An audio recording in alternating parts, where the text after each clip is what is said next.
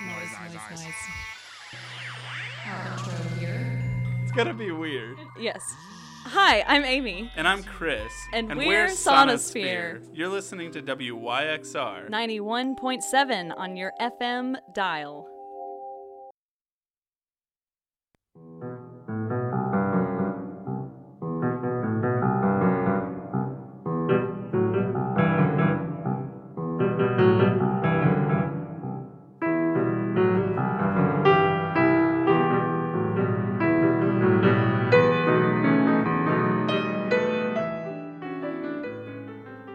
Are tuned in to Sonosphere here on WYXR 91.7. On this episode of Sonosphere, we highlight the life and compositions of composer Margaret Bonds. So many people who made invaluable contributions to classical music have been nearly lost to history or are underappreciated in their time. Bonds is one of those characters. We learned more about her when we covered one of her mentors, American composer Florence B. Price, earlier in this year.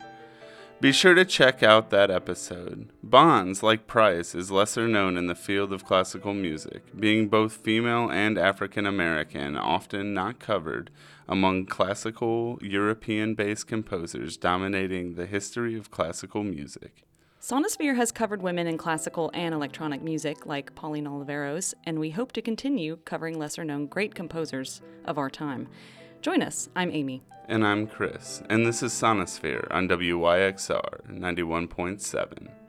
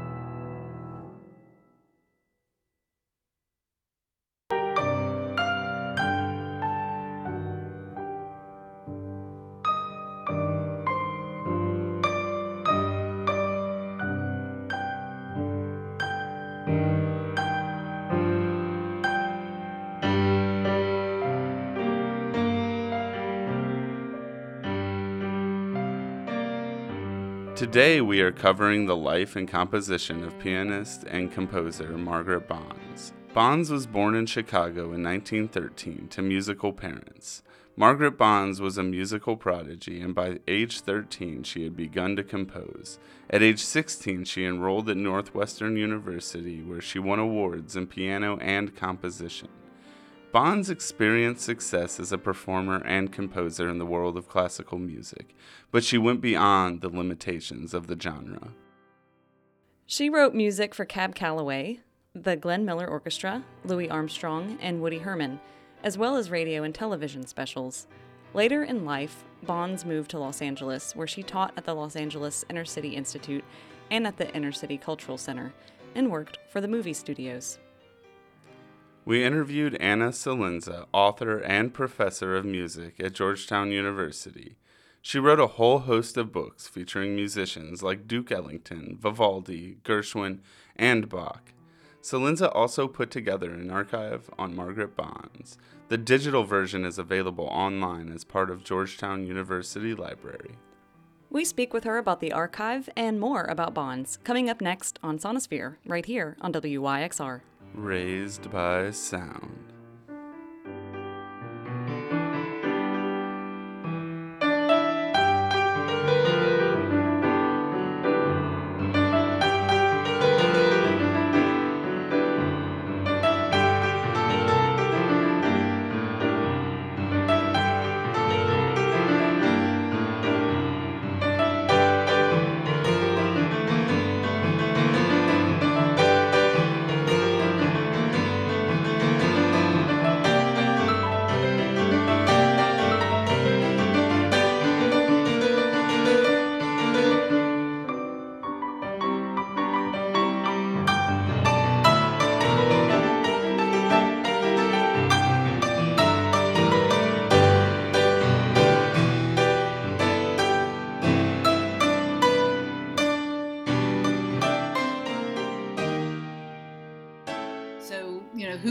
So how do we get here? Um, she was born um, in the you know beginning of the 20th century. She studied music. Her parents, although they they got divorced when she was very young, when she was about four, um, she stayed in you know close touch with both of them, and they both kind of gave her. Um, uh, an, opening into kind of who she became. So she became, of course, a, a very um, well known musician and composer. Her mother was um, a, a, musician and was really the one that pushed her to do music and was constantly like holding these salons in their home and inviting people in. And so she met, um, um you know, a, range of people. So that that was on that side. Her father, on the other hand, um, was very into um, civil rights at a very very early time period, to the point that um, he really believed in equality of the races. That was something he pushed for, but even more so, equality of gender. Uh, and so when she was young, he actually wrote a book um, basically giving biographies of important African American women. Uh, and so, between the mother sort of really helping her launching her musical talents and her father saying, it's the talents of African American women that will bring our race pride. Um, it set her on a really good path to be a performer and a composer.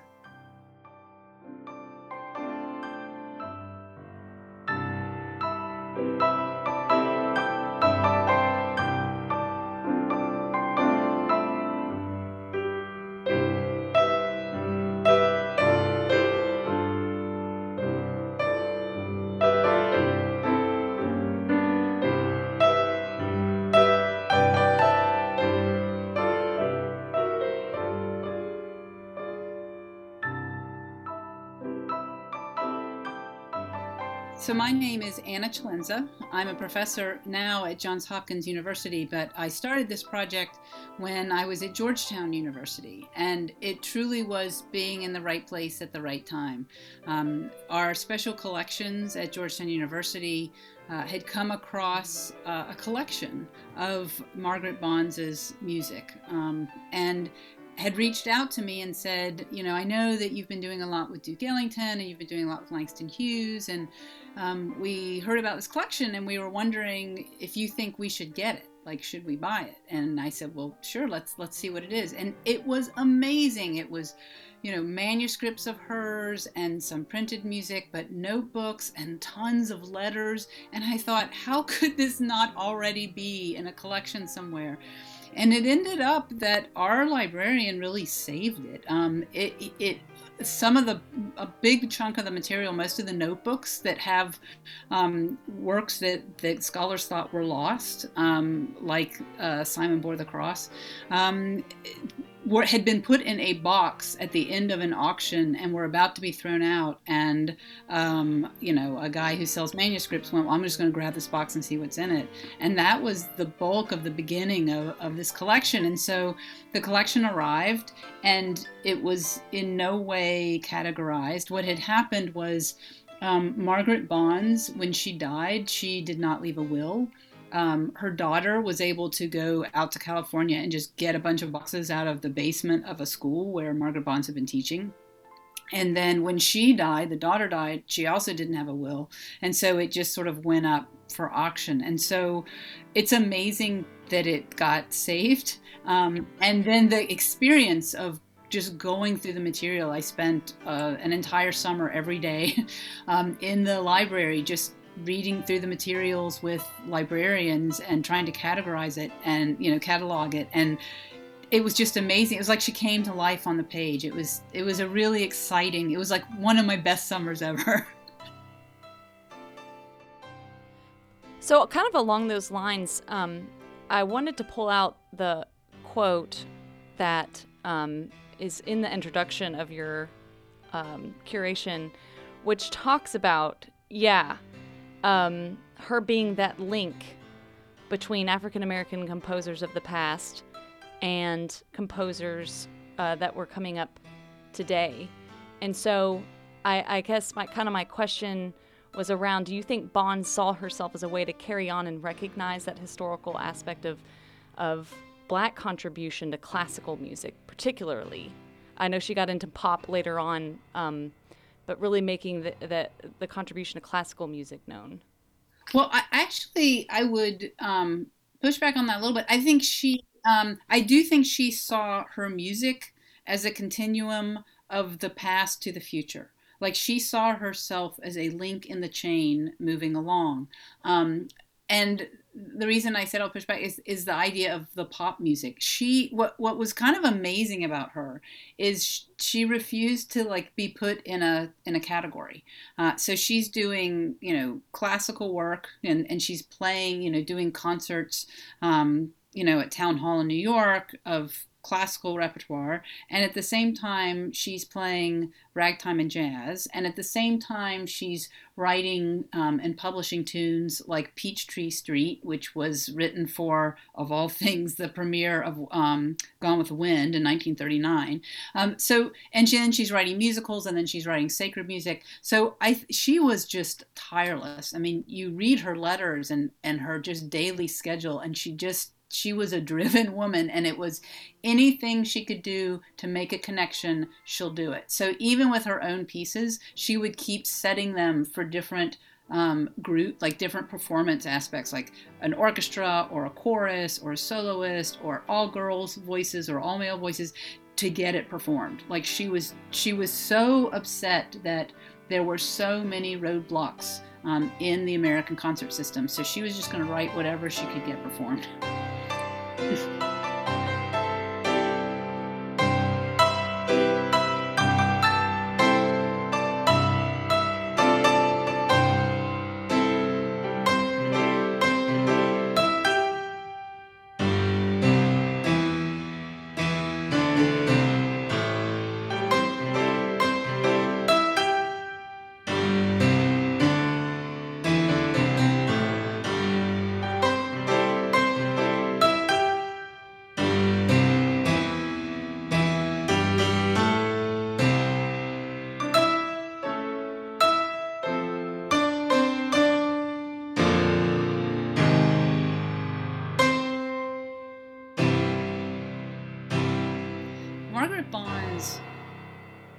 had a great set of ears. I mean, by that she you, you can just tell from her manuscripts, you know, her letters, her diaries, uh, she listened intently all the time.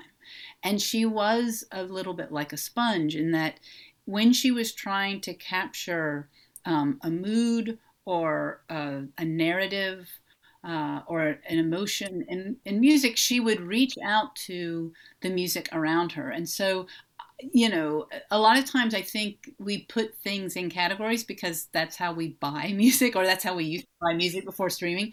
Um, and so she did get categorized in that way. But I got the sense, I get the sense from her that, you know, from opera to popular song, she didn't it was it was very fluid from one to the other. Um, and the only difference i would say is she she wrote some really humorous songs and some silly songs with langston hughes. And i think that was them just having fun. And sometimes they published them and sometimes they didn't but they just had a good time.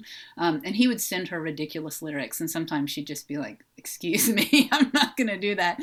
Um, but so you could you can see the playfulness. There's um and there was this great sense of like uh, one other important story that I think is important is uh, so he they met in Chicago, and she is he's moved to New York, and she's getting ready for like this her first big major public concert.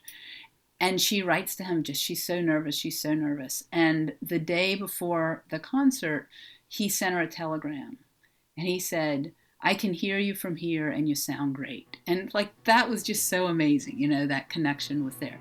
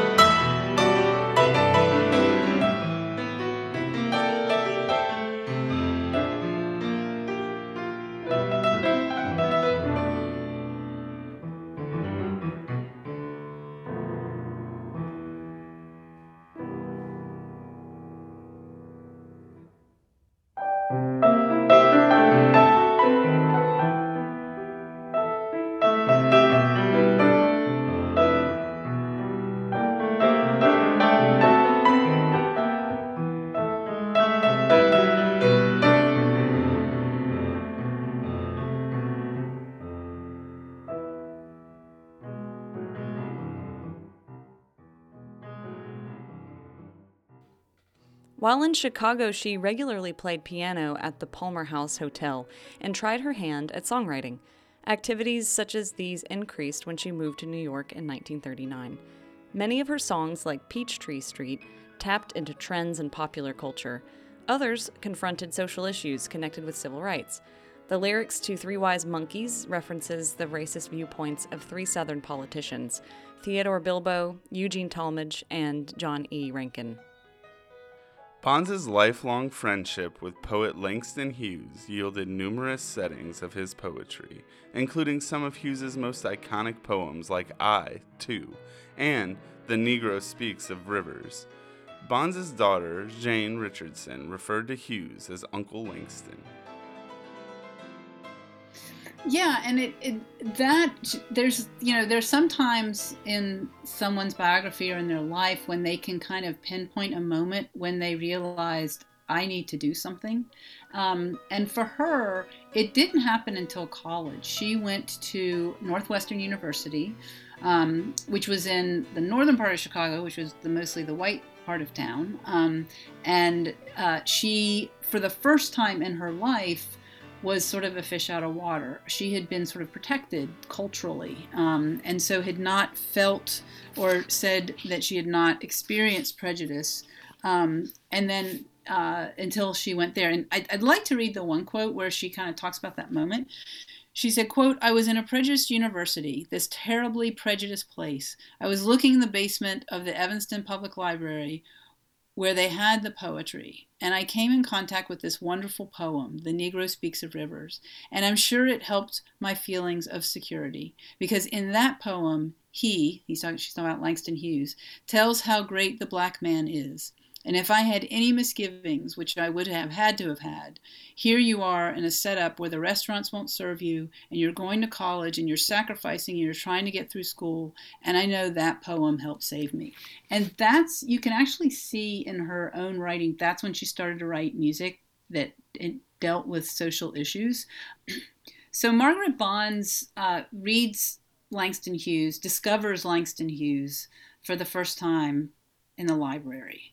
Um, and she becomes enamored of his work, a big fan, and a few years later actually meets him in person.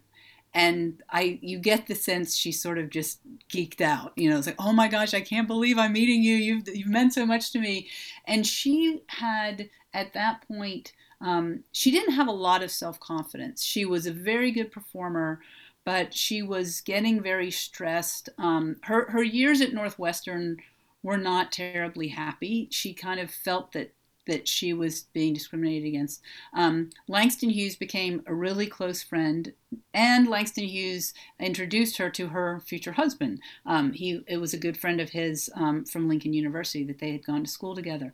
So from that point on, their lives become very closely intertwined. One because just friends, um, but the second because Langston Hughes starts sending her everything he writes, um, like anytime he publishes something, something, and she begins going through that and sometimes creating song cycles, beautiful songs from some of the poems in, in, those works. And then, you know, this this collaboration begins. And what's interesting is by the time we get to the mid 60s, the early to mid 60s, you can see that it's not um, Margaret Bonds that's sort of looking to Langston Hughes for guidance, you see that Margaret Bonds is taking the lead. She's like, "We're going to do this piece." You can see in their letter, she's like, "Come on, you got to get these texts going. You got to, you know." And she she revises his work. So they they became equals, I would say, as working partners in. Um, around 1950 and then she sort of really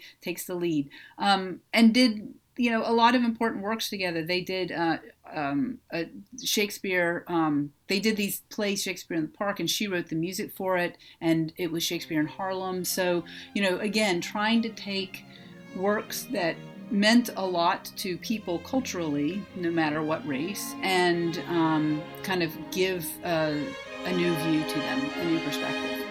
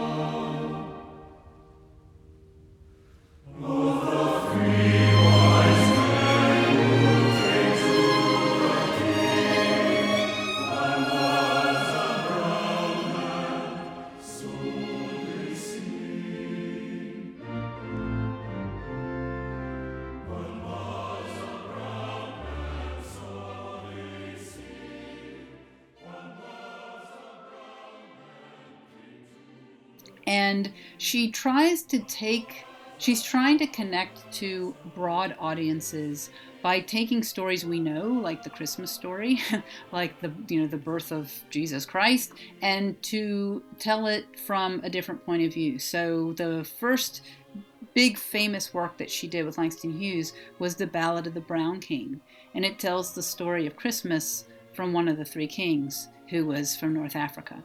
Um, and so that work, um, she finished it in the mid 50s. She dedicates it in 1960 when it's published to Martin Luther King. And then several years later, after King had died, she writes um, another cantata, um, Simon Bore the Cross, and that tells the Easter story about uh, a black um, figure, Simon, who carried Christ's cross for him. So, uh, and that she dedicated to Martin Luther King. So I, I think the the tragedies that happened that she witnessed, civil rights tragedies like that, um, she tried to deal with by telling positive stories or by, as we were talking about, reaching back in history and connecting it to events of the present by remembering that there were people of color that were part of many important stories in our lives.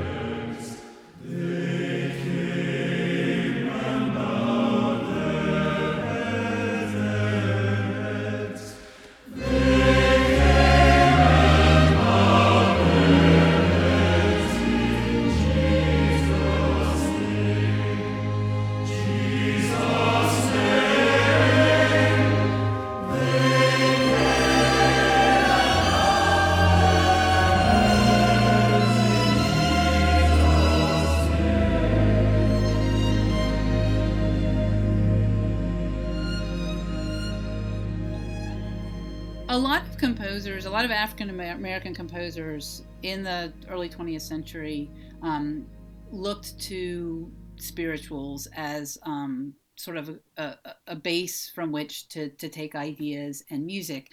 Um, what is different about what um, Margaret Bonds did is she she created these settings, these very various settings of African American spirituals, um, and for all different ensembles. Um, and the idea of it was these are works that not just that you you sing in church or you sing on the concert stage, although many of them were recorded and, and, and sung in concert, but these are works that should be sung um, in a sort of elevated way alongside important songs like Lift Every Voice and Sing which became the Black National Anthem. Um, and so, you know, I, I think that there, again, the spirituals linked back to the past, but she would not have seen singing them in a folk song type style as a, kind of moving the music forward. And so I think what's um, especially important about her settings of the spirituals is that she sets them like art music. Um, and she uses spiritual tunes in a lot of her orchestral works, um, but does that as this is sort of the roots, this is sort of the DNA of American music. But we need to move it forward and we need to open it to all sorts of performers and all sorts of audiences. So she got very excited when, kind of within a couple of years, she has Leontyne Price commissioning um, uh, versions of the spirituals that she wanted to record, and Nina Simone. So, you know, you've got, you know, two very powerful women in the world of, you know, jazz and concert music who are looking to Margaret Bonds and saying, I, I want to share what it is you've created. I want to send this out to a bigger audience. Um, and the fact that it was women made it all the more important.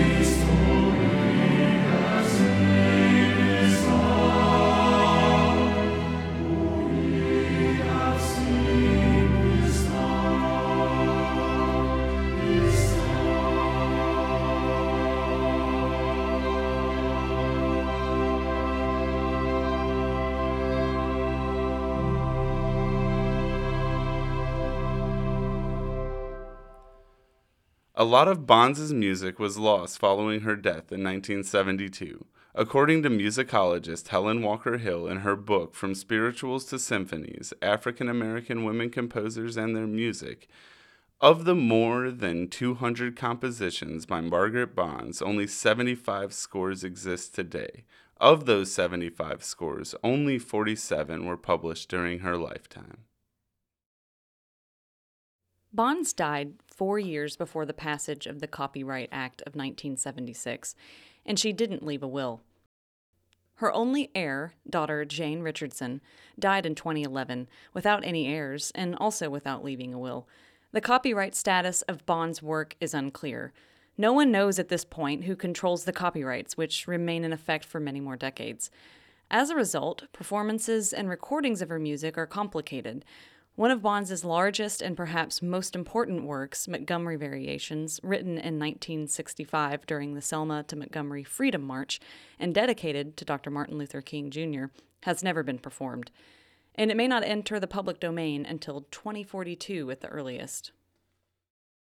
We are lucky, however, that much of her work is available. Her spiritual, Troubled Water, has been recorded many times. Her Christmas cantata, The Ballad of the Brown King, which features the poetry of Langston Hughes, was performed recently at Georgetown University, where Bonds' archives are kept.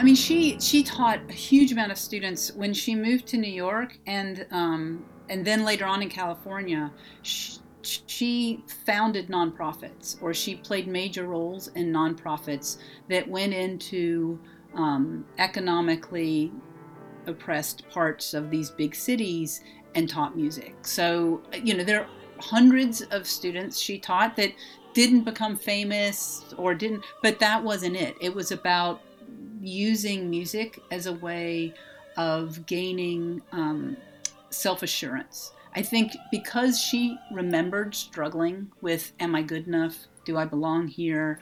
Um, she wanted to make sure that her students didn't feel that. And so, what I think is amazing is given the time that Ned Rorem's family went, yes, we're going to hire this African American woman to teach, you know, our white child. And so that was rare.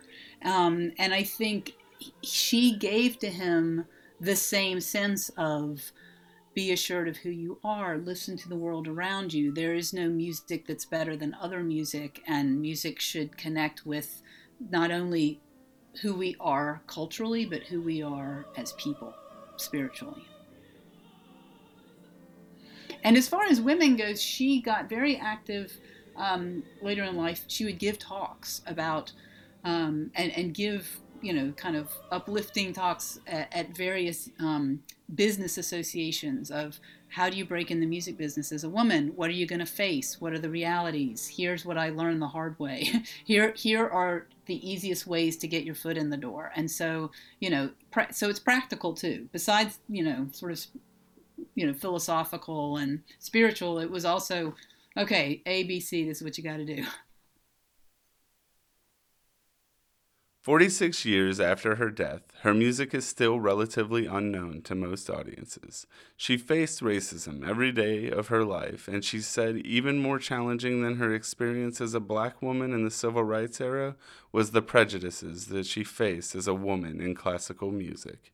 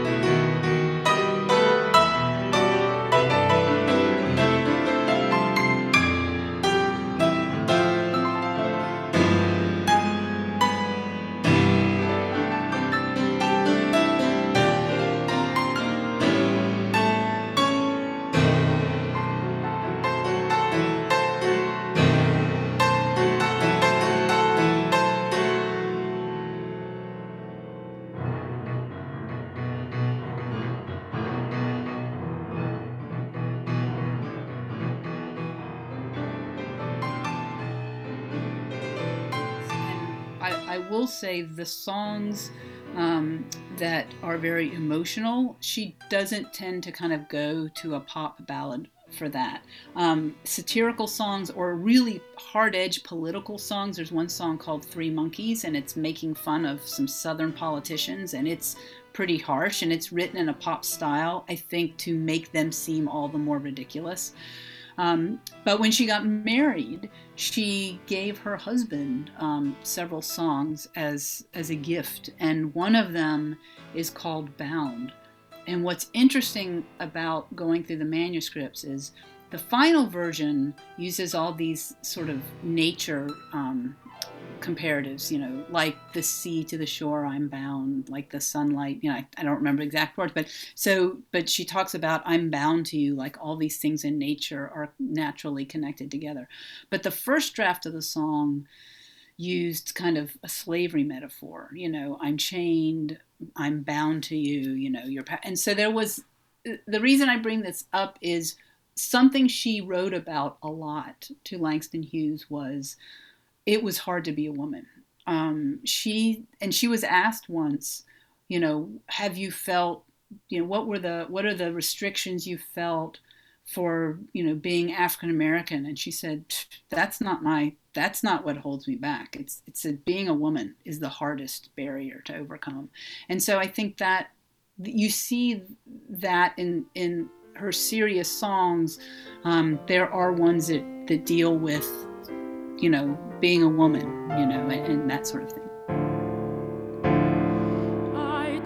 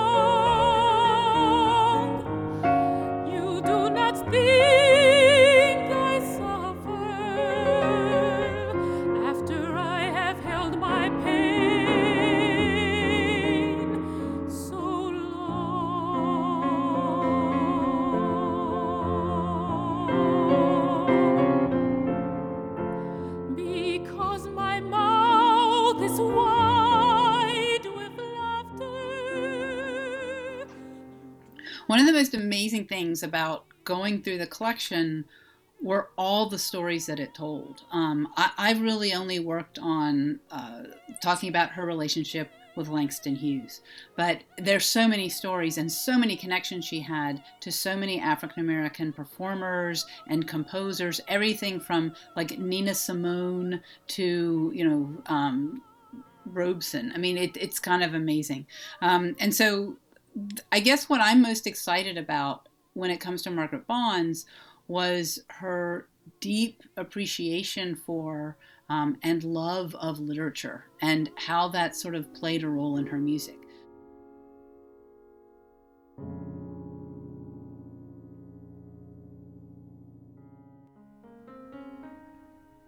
Was there a, a song that or a composition that you were particularly struck by of Margaret Bond's?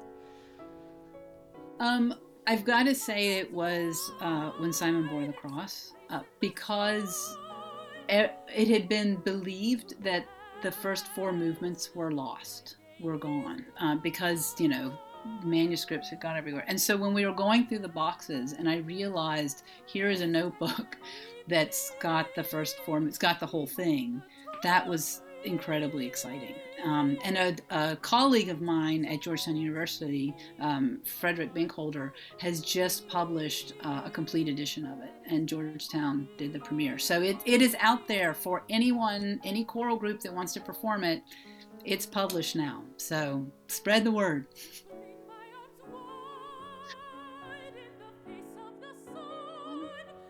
So th- this ex- this exhibit went up in 2016, and the university made a permanent digital exhibit. So it is there forever.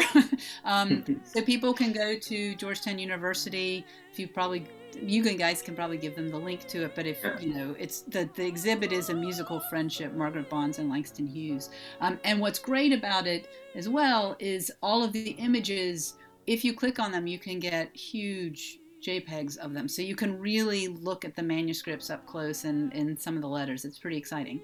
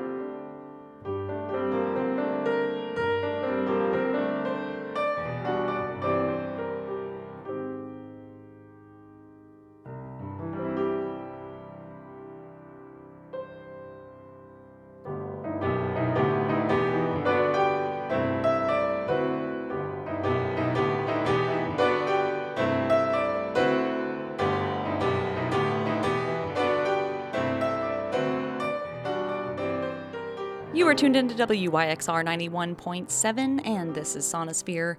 Thanks for tuning in today, and I hope you've enjoyed our talk with Anna Celenza on African American composer and pianist and activist Margaret Bonds.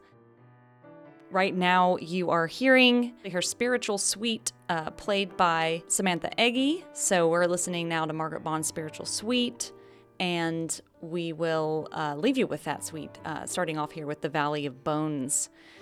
Sprinkled in over the next several Sonosphere shows, we will feature women opera singers, blues singers, and more. So stay tuned Mondays from 4 to 5 p.m. on WYXR. Raised by sound.